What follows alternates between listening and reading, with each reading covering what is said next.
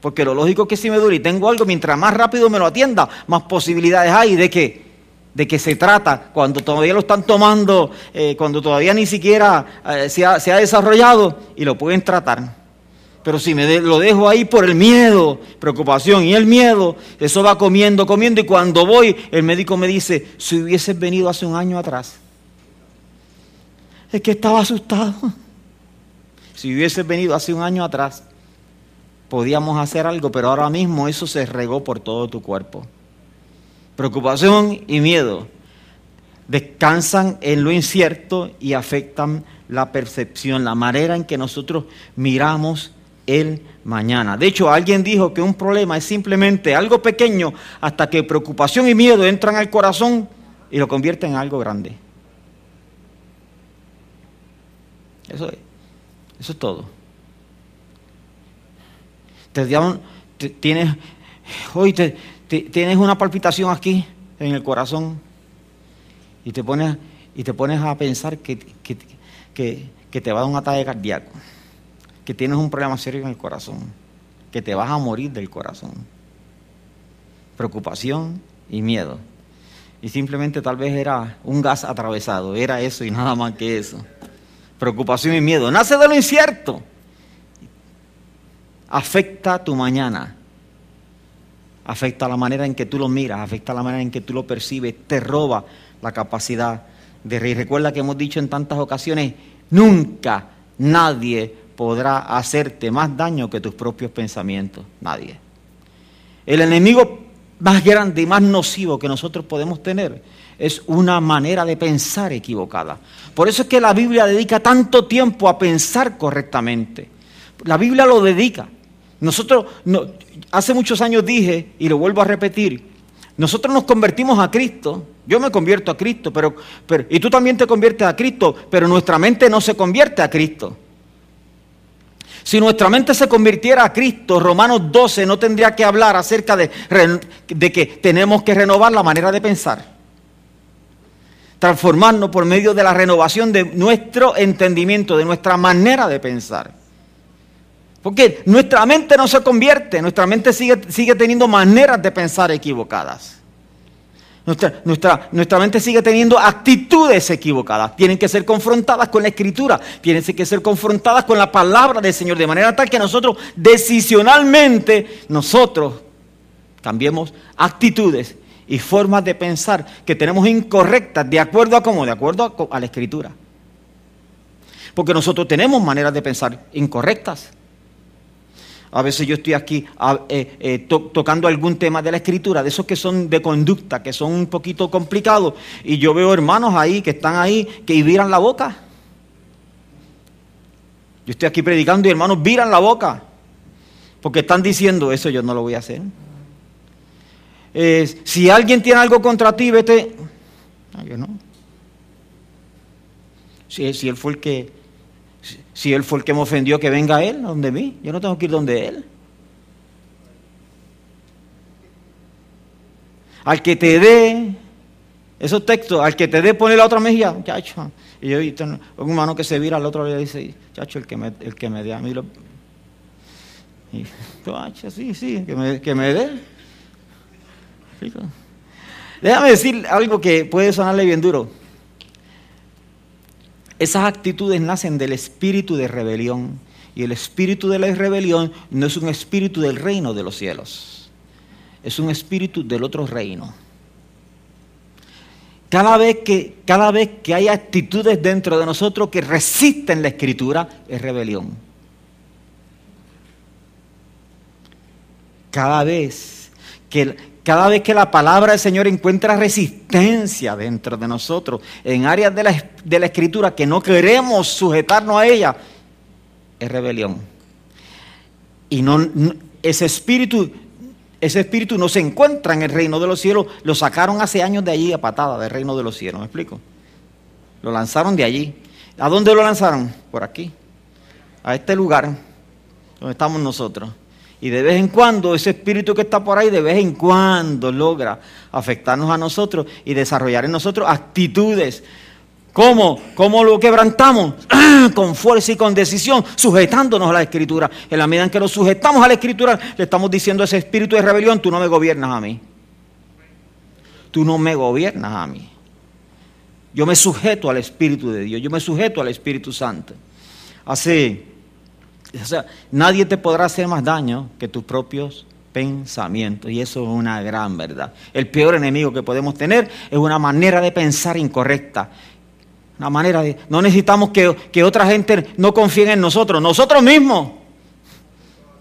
No confiamos en nosotros. Tú, a ti, que Dios te dijo que, que te va a usar que para qué. Que a ti, que te va a llevar a dónde. Que tú vas a orar por gente y qué. El mayor conflicto que tenía Moisés no era nadie, no era Faraón, era Moisés. Que Dios le habla y él decía, no, yo no. Y él decía, Moisés, tú. No, yo no. Moisés, tú. Le habla Dios por ti. Búscate a otro, porque yo, yo tengo problemas para hablar. Moisés, que tú. Y, Moisés dice, no, no, no, no, yo no soy. Y dice el texto ahí que Dios se molestó. Que Dios se enojó. El mayor problema que tenía Moisés era él mismo. Su manera de pensar. Dios tuvo que trabajar con esa área de su vida. No era Egipto, ni fue su educación, ni. No, no. Estaba dentro de él. Hace poco leí, un cartel que me llamó tanto la atención. Y yo dije, wow, qué gran verdad. Estaba en ese cartel. Era bien sencillo. Decía, nunca tomes decisiones permanentes para emociones temporeras.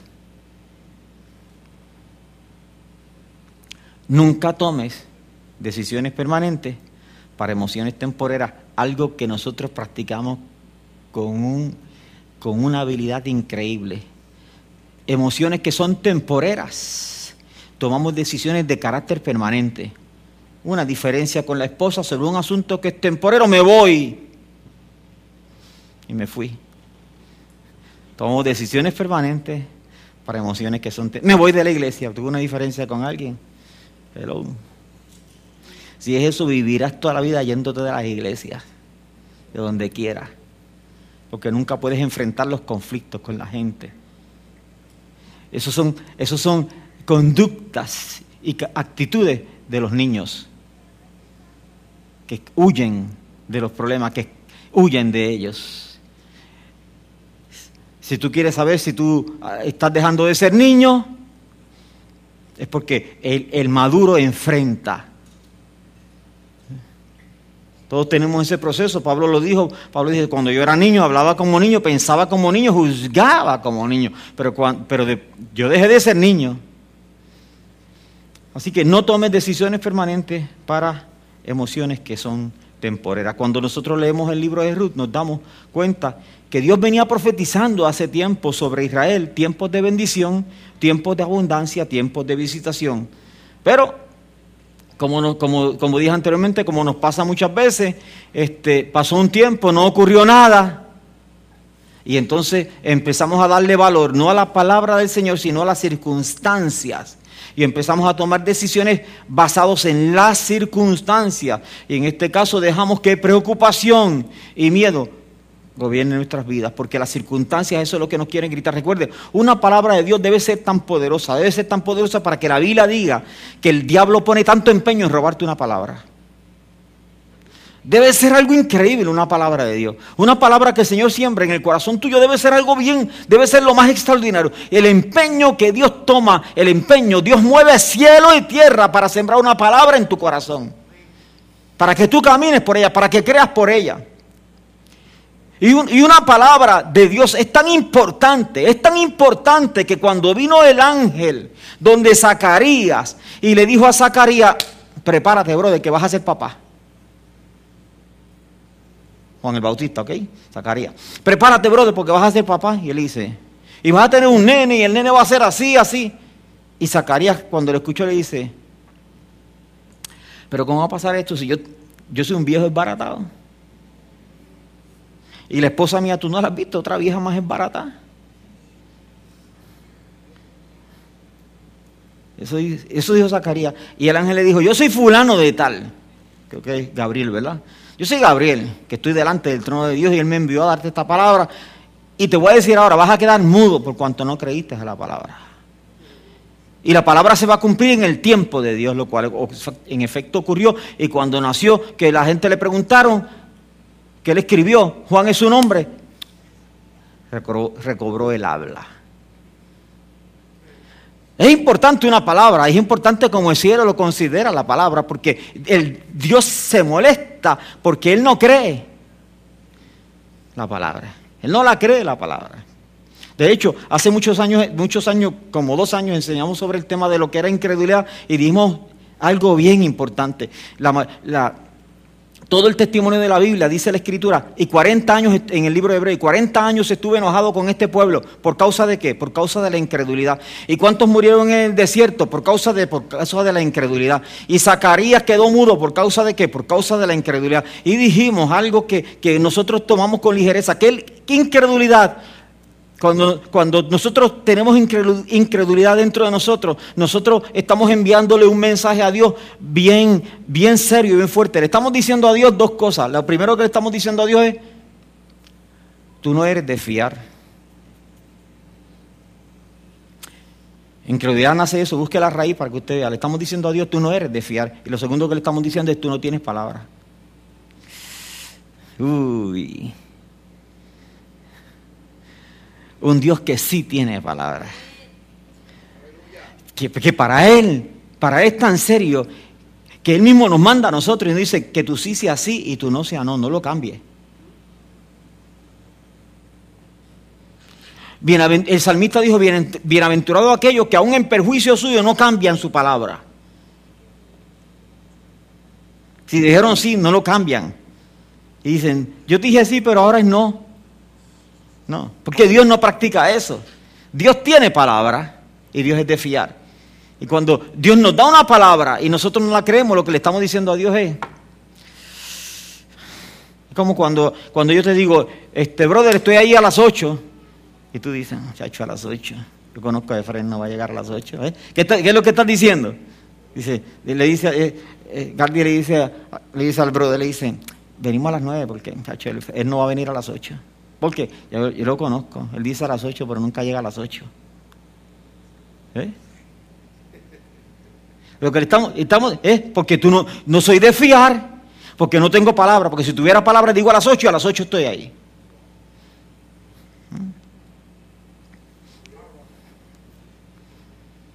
bien sencillo.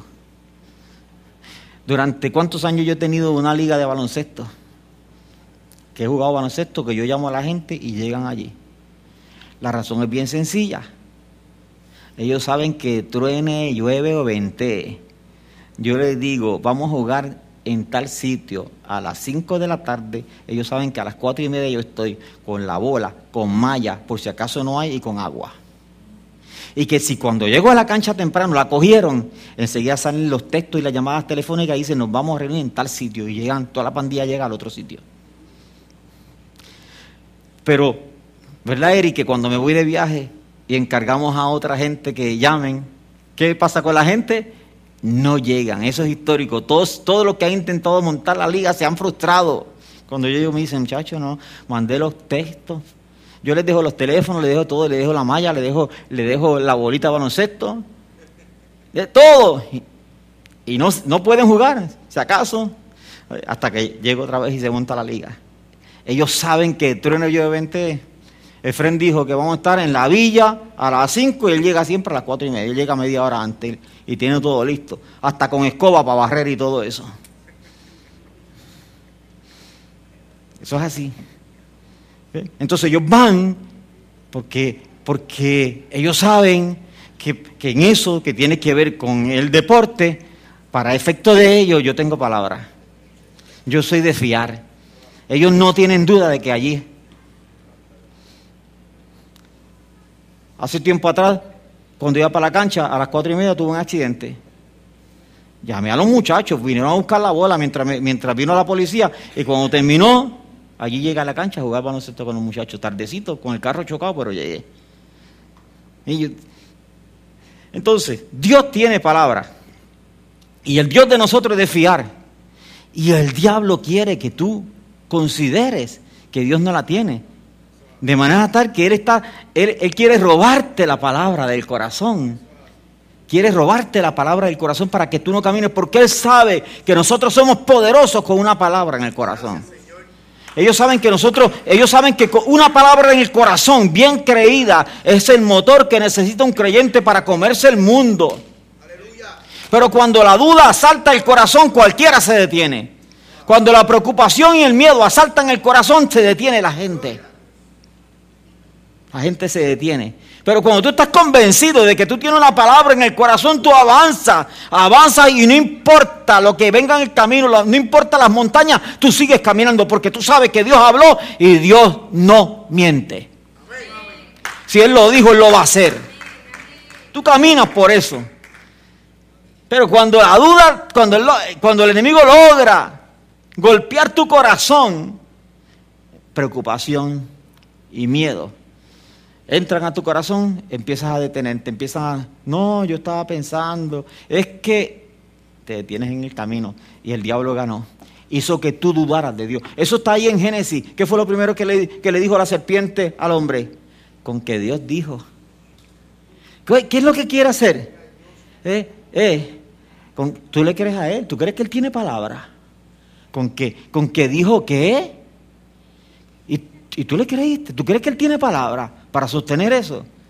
Eh, viene desde allá, todo el tiempo es sistemático, el trabajo del diablo es ese. Así que, pero recordemos que incredulidad al final no es producto de un diablo, no es que yo estaba creyendo hoy con toda la fuerza de mi corazón y de momento vino un diablito, se me metió por dentro y ahora tengo incredulidad. No funciona así. Incredulidad es producto de una decisión. Es producto de una decisión. El enemigo me puede influenciar, pero al final es el producto de una decisión. Es, es una persona que durante mucho tiempo está empujando porque está creyendo algo, está empujando, está empujando, está empujando, está creyendo, esperanza contra esperanza, está creyendo y un día por causa de las circunstancias dice, me cansé de empujar. Se acabó esto, ya yo no creo más nada. Se acabó, colgué los guantes, los, tiré la toalla, me voy, renuncio. Eh, es, es decisional. Como también seguir teniendo esperanza es decisional. Así que Dios le está diciendo a esta gente, yo voy a visitar su pueblo, yo los voy a visitar, vienen tiempos de visitación, vienen tiempos de bendición. Y ellos estuvieron esperando un poco. Y de momento alguien le dijo, oye, ¿sabe qué es Moab? Chacho, ¿sabe qué es Moab? Hay trabajo. ¿Qué qué? Sí, allá en Moab hay trabajo. Preocupación y miedo se juntaron con una información que llegó que también es circunstancial, y fue, y fue suficiente para que Noemí y el esposo Elimelech dijeran, muchachos, para Moab es que vamos nosotros. Y se fueron para allá. Terrible. Se murió el esposo. Los dos hijos se casaron con moabitas, lo cual estaba prohibido por la ley. Porque los moabitas eran malditos porque los moabitas fueron aquella, aquel pueblo que cuando Israel necesitaba, necesitó cruzar por su tierra, ellos por un lado no lo dejaron y por otro lado Israel le dijo, dame pan y dame, dame, un poquito de pan y agua. Y ellos le dijeron, no te vamos a dar nada. Y por esa razón los moabitas eran malditos. Y, si, y, si, y si hacían contacto con Israel tenía que pasar una década, diez años ¿Para qué? Para que fueran aceptados dentro de un proceso, 10 años. Eran malditos los, los moabitas. Así que el texto de Ruth del verso 6 dice, porque oyó en el campo de Moab ¿eh? que Jehová había visitado a su pueblo para darles pan. Aquí es que ya muere el esposo. Los dos hijos se casan con dos moabitas y los dos chamacos se mueren también. Y se quedó la mujer dice el texto, desamparada con dos nueras. Y había hambre en Moab. Y cuando hay hambre en Moab, entonces ella escucha que, que la palabra profética que se había dado en los tiempos que ellos estaban, se cumplió. Ahora Israel es, que, es quien tiene comida. Ella escuchó que Jehová había visitado a su pueblo. Lo que Dios venía diciendo se cumplió. Pero ya ella no tenía marido, ya ella no tenía hijos, ahora tenía dos nueras y simplemente ya se había movido por causa de las circunstancia por causa de lo que habían escuchado. La decisión que, que tomó Noemí y el esposo fue una decisión total, nefasta, fue terrible para toda la familia. Eh, y es interesante, cuando nosotros tomamos una, decisión equivocada, pareciera como si fueran en línea. Una decisión equivocada a veces, en muchas ocasiones, produce muchas otras decisiones equivocadas. Y cuando nosotros estamos caminando, a pesar de nuestras luchas, caminando correctamente en el lugar equivocado, en el lugar correcto, pareciera ser que como caminar en el lugar correcto, Dios nos guarda de las próximas decisiones que tomamos. Pero cuando tú tomas una decisión incorrecta y te vas por un camino incorrecto, por ahí sigues tomando muchas decisiones incorrectas. En un momento dado, el mismo cansancio emocional hace que tú te rindas ya, y sigas tomando mil decisiones más equivocadas.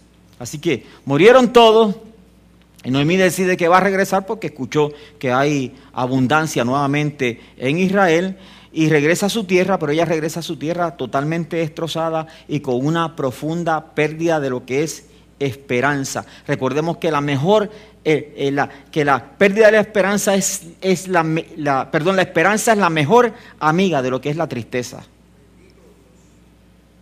Toda persona que pierda la esperanza está lleno de tristeza. Y toda persona que recupera la esperanza se llena de alegría. Cuando Jehová hiciere volver la cautividad de Sión, seremos como los que sueñan. Entonces nuestra boca se llenará de risa y de alabanza. Sabes que la Biblia de las Américas, la Biblia eh, versión 60 habla como de un evento que fuera a pasar en el futuro. Sin embargo, la Biblia de las Américas y otras traducciones lo traducen como un evento que ocurrió. Dice, cuando Jehová hizo volver Cuando lo hizo, nosotros fuimos, nosotros comenzamos a soñar y nos reímos. Y se supone que en conducta, esa sería, eh, de hecho, es la mejor traducción, en conducta sería así. ¿Por qué? ¿Por qué razón? Porque los presos no sueñan. Sueña la gente libre. Los presos no sueñan, los esclavos no sueñan. Los esclavos tienen pesadillas. Si Israel hubiese sido esclavo, Israel hubiese tenido un problema para soñar. ¿Recuerda cuando Moisés fue al pueblo para decirle lo que Dios estaba diciendo? Ellos no le creían. Porque ellos eran esclavos y los esclavos pierden la capacidad de soñar. Solamente gente libre sueña. Y obviamente los esclavos necesitan una buena palabra de Dios para que sean libres en sus corazones para volver a soñar. Y mucho trabajo, mucho le costó a Dios pero a través de Moisés hacer un montón de milagros para probarle a Israel, para devolverle los sueños a Israel en Egipto. Porque ellos eran esclavos y tenían mentalidad de esclavos y los esclavos no sueñan. Y ahora Noemí regresa siendo una mujer sin esperanza, sin esperanza. en el verso 12 le, dice a, las nueras, volveos hijas mías e idos, porque yo ya soy vieja para tener marido y aunque dijese esperanza tengo aunque lo dijese, que no está, diciendo que lo tiene, está diciendo que no tengo esperanza. No solamente no tenía esperanza, era una mujer destrozada, sino que la teología de, esos tiempos la estaba golpeando a ella. ¿Cuál era la teología de esos tiempos? La teología de esos tiempos, que todavía hay algún vestigio de esa teología al día de hoy, es que si las cosas te, te van mal, es porque Dios está enojado contigo.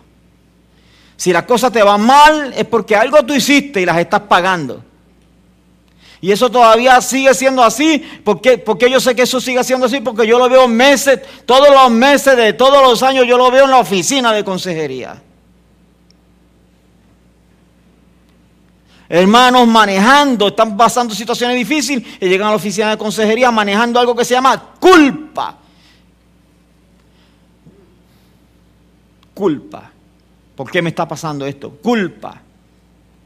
Entonces es interesante cómo es el engaño del diablo. Los hace sentirse culpables por cosas de las que fueron perdonados. Que Dios no se las toma en cuenta ya. Exactamente. ¿Se acuerdan que yo les conté hace muchos años que yo, este, papi, no, yo tuve un accidente en una bicicleta cuando tenía como 13 o 14 años? Por ahí, 13 o 14 años. Fue la última paliza que me dio papi. Me fui a correr bicicleta donde no debía.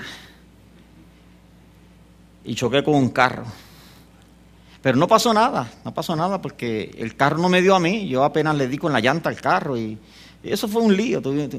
Eh, fue con un señor de un carro público, tuvimos que ir donde papi trabajaba, el hombre estaba reclamando a papi dinero, papi le hizo así con la mano y le quitó, le dijo, mira, si es lo que tiene la, la llanta negra, y eso ya, y papi le dijo, pero si eso es viejo, mira cómo está ahí. Es un canto doblado que tenía de no sé cuánto tiempo, se lo quería cobrar a papi. En fin de cuentas, papi sacó 10 dólares y se los dio al hombre. Esos 10 pesos me costaron.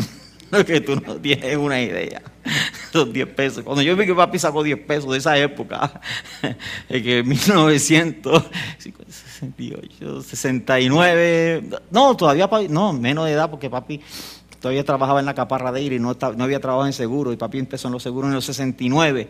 Así que y yo nací en el 50, yo tenía como 12 años cuando eso. No 12 años, 13 años, por ahí tenía yo.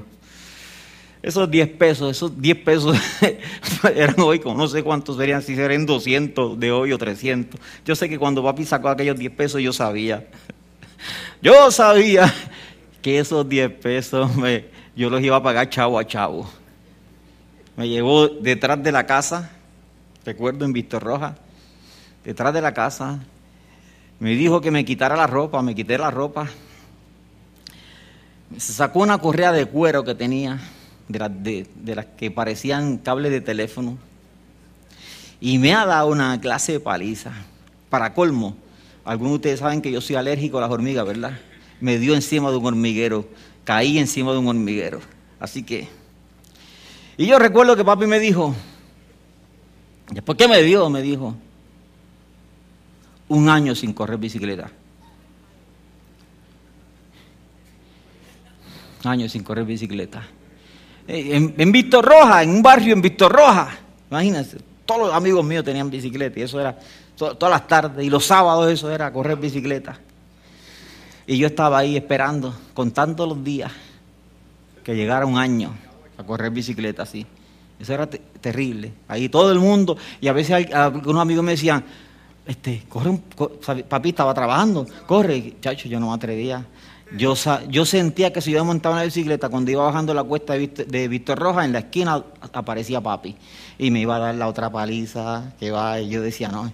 Así que yo me aguanté un año sin correr bicicleta tranquilo. Yo tomé, yo dije, bueno, voy a correr bicicleta un año entero. Cuando llegó el año, es que la duda es mala, preocupación y miedo es malo. Cuando llegó el año, yo dije, papi nunca más me ha hablado del tema, a mí. Cuando llegó el año, yo dije, como decir, ok, el accidente fue en febrero, estamos en febrero, se cumplió el año, pero la duda mala, la duda me decía, ¿y si papi no está seguro del mes que fue? ¿Me explico? Yo sé que fue febrero, llegó febrero. Y si yo me monto en la bicicleta y papi piensa que fue en mayo y me da otra paliza, y me da otro año más. ¿Y sabe lo que yo hice delante de Dios? Yo le di a papi tres meses de gratis. ¿Me explico? Febrero, marzo y abril para correr en mayo. Le di 15 meses por si acaso, porque yo dije que la duda es mala, y el miedo es malo, y la preocupación, la preocupación es mala. Entonces yo le di 15, y yo recuerdo que yo estaba corriendo bicicleta cuando apareció papi, y el corazón, tum, tum. Pero nada, papi me vio, se sonrió, y siguió para casa, y nunca me dijo nada.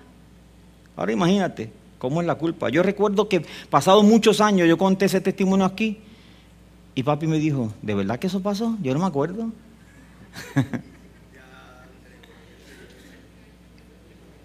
y muchas veces nosotros vamos a pedirle perdón a Dios por cosas que Dios fácilmente pudiera decir. ¿De qué tú hablas? Yo no me acuerdo. Yo no me acuerdo de eso. Yo te perdoné. ¿Por qué estás viviendo con culpas sobre cosas que yo te perdone? Porque es el diablo. Es el diablo quien está, es el diablo quien está susurrándote a las 10, a las 11, a las 12 de la noche cuando te acuestas, tratando de crear una culpa falsa sobre algo que ya fuiste perdonado. Sobre algo que fuiste, que fuiste, total, totalmente limpio y borrado. no tomado en cuenta esas faltas que tú hiciste. Esa era la teología de esos tiempos. Así que Ruth, eh, perdón, Noemí, no solamente había perdido a su marido, no solamente había perdido a sus hijos, ahora ella vive con culpa de un Dios que la está enfrentando, que no, ella no puede escapar de este Dios. Donde quiera que ella mete la cara, Dios le da en la cara. Versos que ella dice, no hijas mías, verso 13, al final del verso, no hijas mías, que mayor amargura tengo yo que vosotras, pues la mano de Jehová ha salido contra mí. Verso 20, ella le respondía, no me llaméis Noemí, sino llamadme Mara. Noemí significaba agradable, dulzura. Sino llamadme Mara, porque en grande amargura me ha puesto el Todopoderoso. Yo me fui llena, pero Jehová me ha vuelto con las manos vacías. ¿Por qué me llamaréis Noemí, ya que Jehová ha dado testimonio contra mí? El Todopoderoso me ha afligido. ¿eh? Esos son los pensamientos que ella tiene. Me están pasando todas estas cosas porque Dios está prendido conmigo. Yo no sé por qué razón el Todopoderoso. Yo salí con las manos llenas y el Todopoderoso me ha quitado todas las cosas. Él me está afligiendo. Y yo era una persona alegre antes, pero ahora yo soy una persona llena de amarguras. Yo, de hecho, yo pienso que Noemí debería haber hecho honor a su nombre, dulce, agradable porque es la única manera que cuando ella decide volver a la tierra, ¿cómo será posible que las dos nueras quieran irse con ella? Ya los maridos murieron y las dos muchachas quieren irse con... No, no, nosotros queremos vivir contigo. Yo pienso que ella tenía, tenía que, haber sido agradable y dulce, pero eventualmente es que la, la falta de esperanza, la falta de esperanza hace que cualquier corazón dulce eventualmente se torne amargo. Y es cuando ella logra convencer a una de las, de, de las nueras, pero no logra convencer a Ruth. Ruth tenía una decisión bien fuerte tomada de que iba a estar con ella. Ahora, qué terrible de llegar a tu tierra otra vez. Esa tierra donde tú te fuiste llena de incredulidad, con preocupaciones y miedo, hicieron que te, te movieras y te fueras a otro lugar y, te, y te, te, vino un desastre y desastre sobre desastre para regresar a tu tierra y descubrir que ahí estaba la promesa, que ahí estaba la bendición, que Dios cumplió lo que dijo. Que Dios cumplió todo aquello que Él había hablado, que tú habías escuchado durante tanto tiempo y que eventualmente tú no creíste. Así que esta es la crónica de lo que son malas decisiones. Hace tiempo nosotros estuvimos hablando acerca del poder de una decisión, como una decisión correcta Cómo una decisión correcta puede cambiarle la vida a una persona y cómo una decisión incorrecta puede, puede, puede destruir la vida de una persona. Cómo, mi hermano y yo teníamos los mismos amigos. Básicamente teníamos los mismos amigos en Víctor Roja. Estudiamos con una diferencia de, de un año y después caímos juntos. Porque a mí me brincaron de grado y entonces él y yo está, estudiamos en el mismo año como teníamos los mismos amigos, como practicamos béisbol en los mismos lugares, como jugamos baloncesto en el mismo lugar. Y como mi hermano le dijeron, aquí tienes licor, aquí tienes cigarrillos y aquí tienes droga. Empieza con marihuana y después tenemos heroína, cocaína y de todo lo demás. Y a mí me lo ofrecieron. me lo ofrecieron estando con él. Me ofrecieron un carro cerrado ahí mismo, me dijeron. Y todo el mundo empezó a fumar marihuana. Todo el mundo. Y mi hermano también. Saliendo de un doble juego de Arecibo, de los, lobos de Arecibo. Un domingo. Salimos, porque supuestamente yo seguí con el grupo porque no sabía para dónde íbamos. Cuando se metieron en el cañaveral que había al lado del parque de, de así, exactamente, allí, en el cañaveral que había allí. Y ahí se metieron esa cañaveral y prendieron marihuana, cigarrillos de marihuana, y empezaron a fumar. Y llegaron donde mí. Cuando llegaron donde mí, yo dije, no, yo no. Pero esto es bien bueno. No. Uno me dijo, mi mamá es enfermera, mi mamá me dice que esto es extraordinario para la salud. Me dijo, uno. Sí, sí, sí. Me dijo el que estaba guiando, que, ya, que por cierto está muerto, de esos, de esos que estaban allí, de esos que estaban allí, solamente hay vivo dos. Habíamos siete en ese carro. Cuatro ya murieron, dos quedan vivos, vivos, con vidas destrozadas. Pues eran amigos míos, vidas destrozadas. ¿Ok? Y volvieron donde mí, insistieron, todos ellos insistieron, todos insistieron una presión terrible. Yo le dije, no, yo no voy a fumar. No. Ah, pero mira, pero mira, de frente esto. Y mi hermano mismo intervino y le dijo, déjenlo, está bien, déjenlo tranquilo. Pero de todas maneras no importaba, me podían insistir. Mi decisión era no. ¿Me explico? Mi decisión era no. ¿Qué sería de la vida mía si yo hubiese dicho que sí?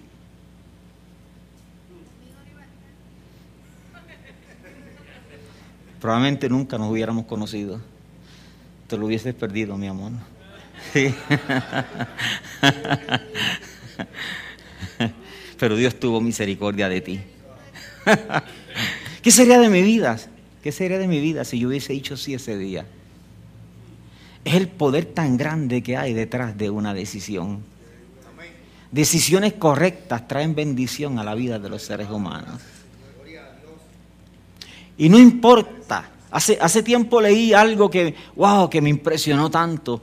Un hombre dijo, el mejor momento para yo haber sembrado un árbol fue hace 20 años atrás. El segundo mejor momento para yo sembrar un árbol es el día de hoy. Solamente el día de hoy. Hubo decisiones correctas que tuvimos que haberlas tomado hace 20 años atrás. Pero si no las tomaste, tranquilo. Hoy es el día correcto. Hoy es el día para sembrar el árbol, ¿me explico? Hoy es el día para hacerlo. Y, y olvidar lo que queda atrás. Poner la mira, eh, poner la mano en el arado y te olvidas de lo que queda atrás. Así que, pero yo quiero decirte que por más terrible que sea todo este comienzo de esta historia, esta charla mía de esta noche no se trata, no es la historia de las metidas de patas de Noemí y la familia y de Elimelech. Jamás. Yo no predico esos mensajes. Para nada. A mí Dios no me ha llamado a predicar esos mensajes, a predicar esas palabras. Este, este mensaje se basa en la, es la historia de un, del Dios nuestro.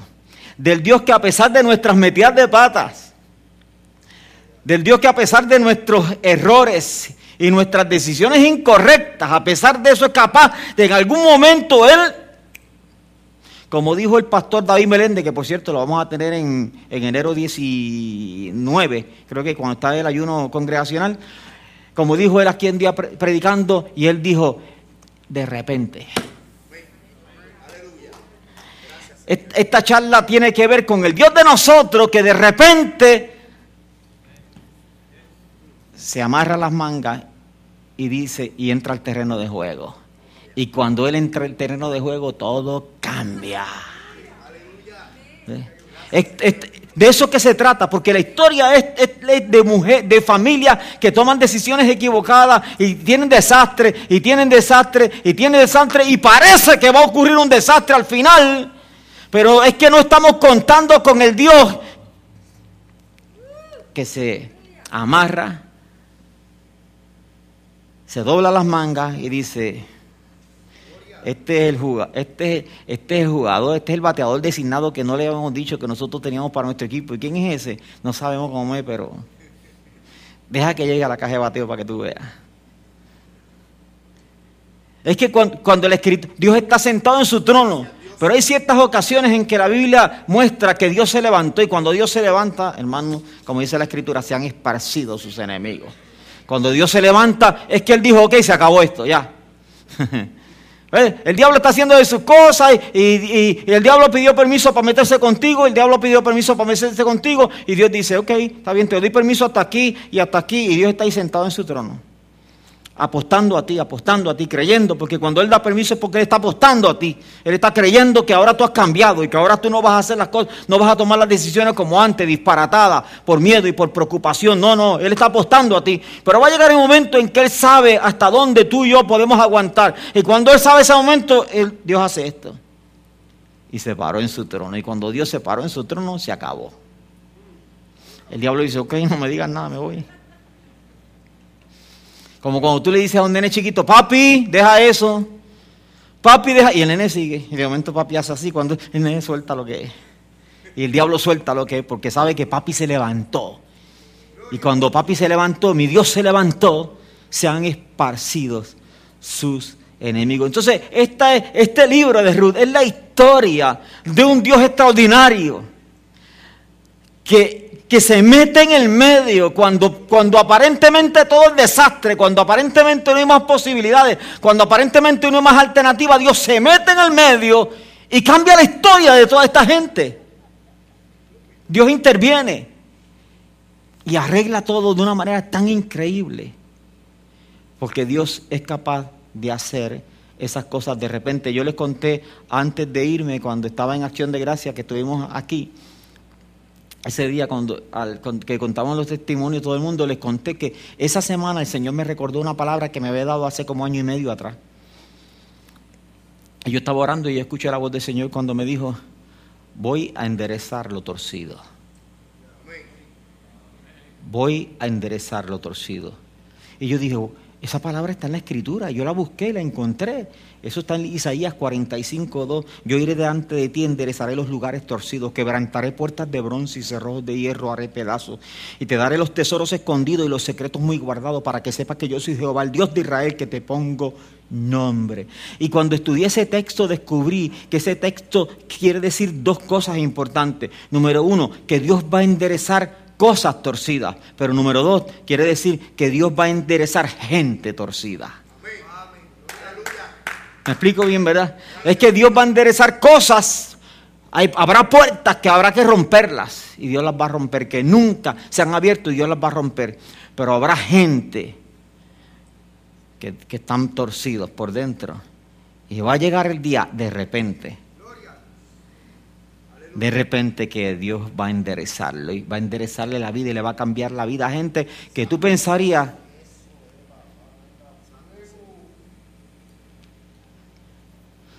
Yo iba a echar gasolina y varias veces llevé el carro a lavar a la gasolinera aquí al lado y me lo lavó este hombre que está ahí. Y hasta un día me lo brilló, me brilló un carrito allí. Y yo lo veía y yo decía y yo en mi mente, yo no decía nada, pero yo en mi mente decía, este como que ya no tiene remedio. En la gasolinera. ¿Te acuerdas, papi? Yo decía, yo iba allí él me lavaba el carro, eh, rapidito, pa, eh. es bueno lavando carro y virando carro, buenísimo, pues lo recomiendo. Y iba allí los sábados yo. Eh. y yo en mi mente volví y decía otra vez, este este no tiene ya como remedio.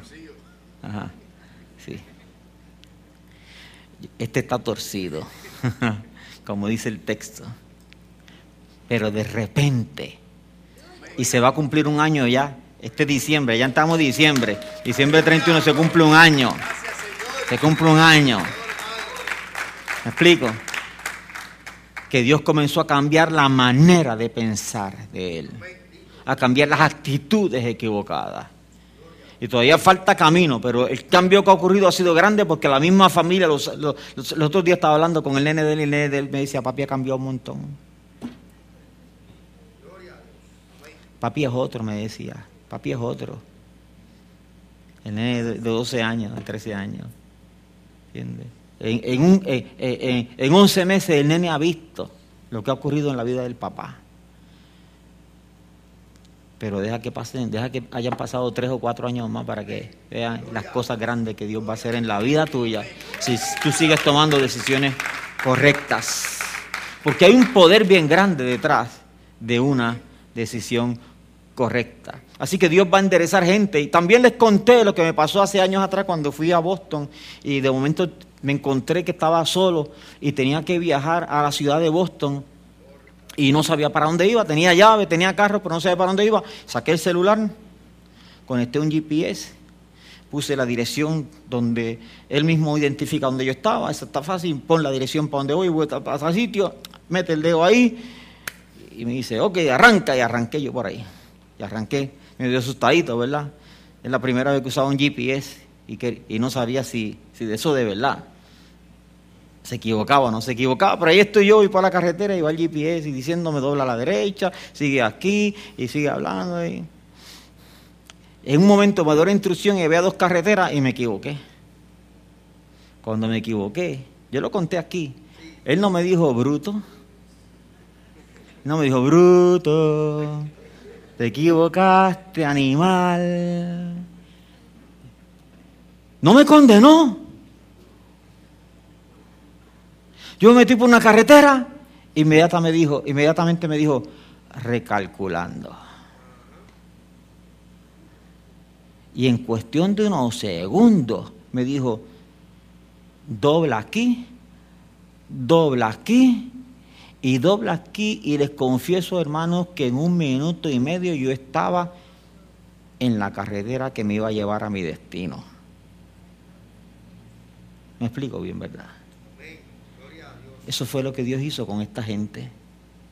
Tomaron un montón de decisiones correctas. Aparentemente la vida de, la vida de ellos no tenía remedio. Hasta que de repente Dios entró con un GPS del cielo. Y en cuestión de unos segundos les recalculó la vida y los montó en la carretera correcta. Imagínate si los montó en la carretera correcta, que cuando tú lees acerca de ellos, de esa historia de esa gente, no solamente los encuentras en el Antiguo Testamento, cuando lees el libro de Mateo, tú vas a encontrar allí a Ruth, el nombre de ella. Ella fue la bisabuela de David. Y de ahí vino el Cristo. Así que esa, esa mujer era la maldita, la maldita. ¿Cómo Dios puede, por la fe de alguien, brincar la maldición? ¿Cómo Dios puede, cómo el poder, una decisión correcta es capaz de quebrantar maldiciones sobre tu vida? Algunos de nosotros estamos buscando huesos, el cristianismo moderno está buscando, eh, desenterrando huesos de yo no sé cuántas, de, cuántos antepasados míos que hicieron, qué sé yo, cuántas tonteras. La Biblia, el poder de una decisión. La Biblia, el testimonio de la Escritura es que gente que tomaron decisiones, quebrantaron maldiciones con simplemente tomar una decisión.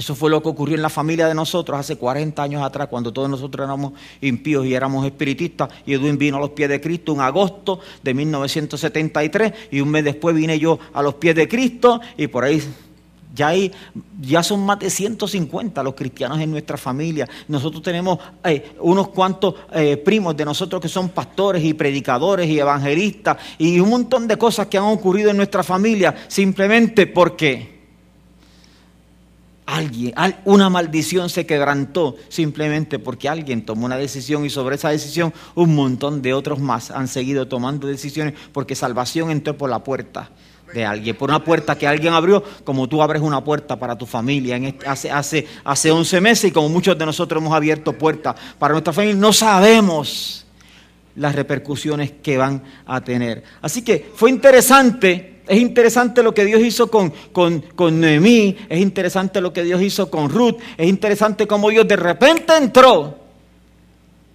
Y a pesar de las malas decisiones, a pesar de las tontas decisiones, a pesar de las equivocadas decisiones, Dios les cambió la historia. De repente Dios hizo algo extraordinario. Y una maldita, una mujer maldita está allí. En el libro de... De hecho, interesante, Ruth tuvo dos suegras. La primer suegra fue Noemí. ¿Saben cuál fue la segunda suegra? Raab la ramera. Raab la ramera, la mujer que, rescató a los espías, que también su nombre está en la genealogía de, de Mateo, y no solamente está ahí, está en los héroes de la fe del capítulo 11 del libro de Hebreos, Raab la ramera, que tomó una decisión y dejó de ser ramera y se casó con un príncipe de Israel y vino a ser de la descendencia de, la cual vino Cristo, está ahí. Y ella, ella era la mamá de vos, que fue el hombre que se casó con Ruth. Así que probablemente ellas habrán compartido sus historias. Raab le habrá dicho, tú eras la maldita, yo era la ramera. Pero mira, qué, pero mira qué bueno es Dios, que de repente es capaz de entrar en un momento, a pesar de todas las decisiones terribles que puede haber tomado Raab, a pesar de toda la herencia de maldición que traía Ruth, tomaron decisiones en un momento dado y Dios en un segundo conectó el GPS y dijo, le voy a recalcular la vida a esta gente. Y en unos segundos le dijo, aquí están, esta es la ruta de la eternidad de la eternidad caminen, la que está la ruta de la bendición, y ellas la caminaron, y allí sus nombres están escritos. Y eso, eso no es exclusivo para ellas, eso es, eso es para todo aquel que crea, para nosotros que estamos aquí en estos tiempos, que metimos la pata, que tomamos decisiones terribles, que tomamos, porque no, yo te puedo decir que en ese día de mi vida yo tomé una decisión correcta, pero yo te puedo decir, yo, me, yo, no, no, te voy a decir, porque a mí me da vergüenza hablar de mis decisiones incorrectas. ¿Me explico? Pero, pero te la gran noticia es que me las recalcularon hace rato y me montaron en la carretera correcta. Amén. Dios te bendiga un montón. Tú te puedes poner sobre tus pies. Padre, gracias, no te, tú no. Padre, gracias en el nombre de Jesús. Yo te alabo y te bendigo y te doy gracias por esta noche, Señor, en que estamos aquí reunidos y podemos hablar de tu palabra. Tu palabra es bendita, tu palabra siempre nos da ánimo, tu palabra siempre nos da aliento, Señor. En el nombre de Jesús yo bendigo a mis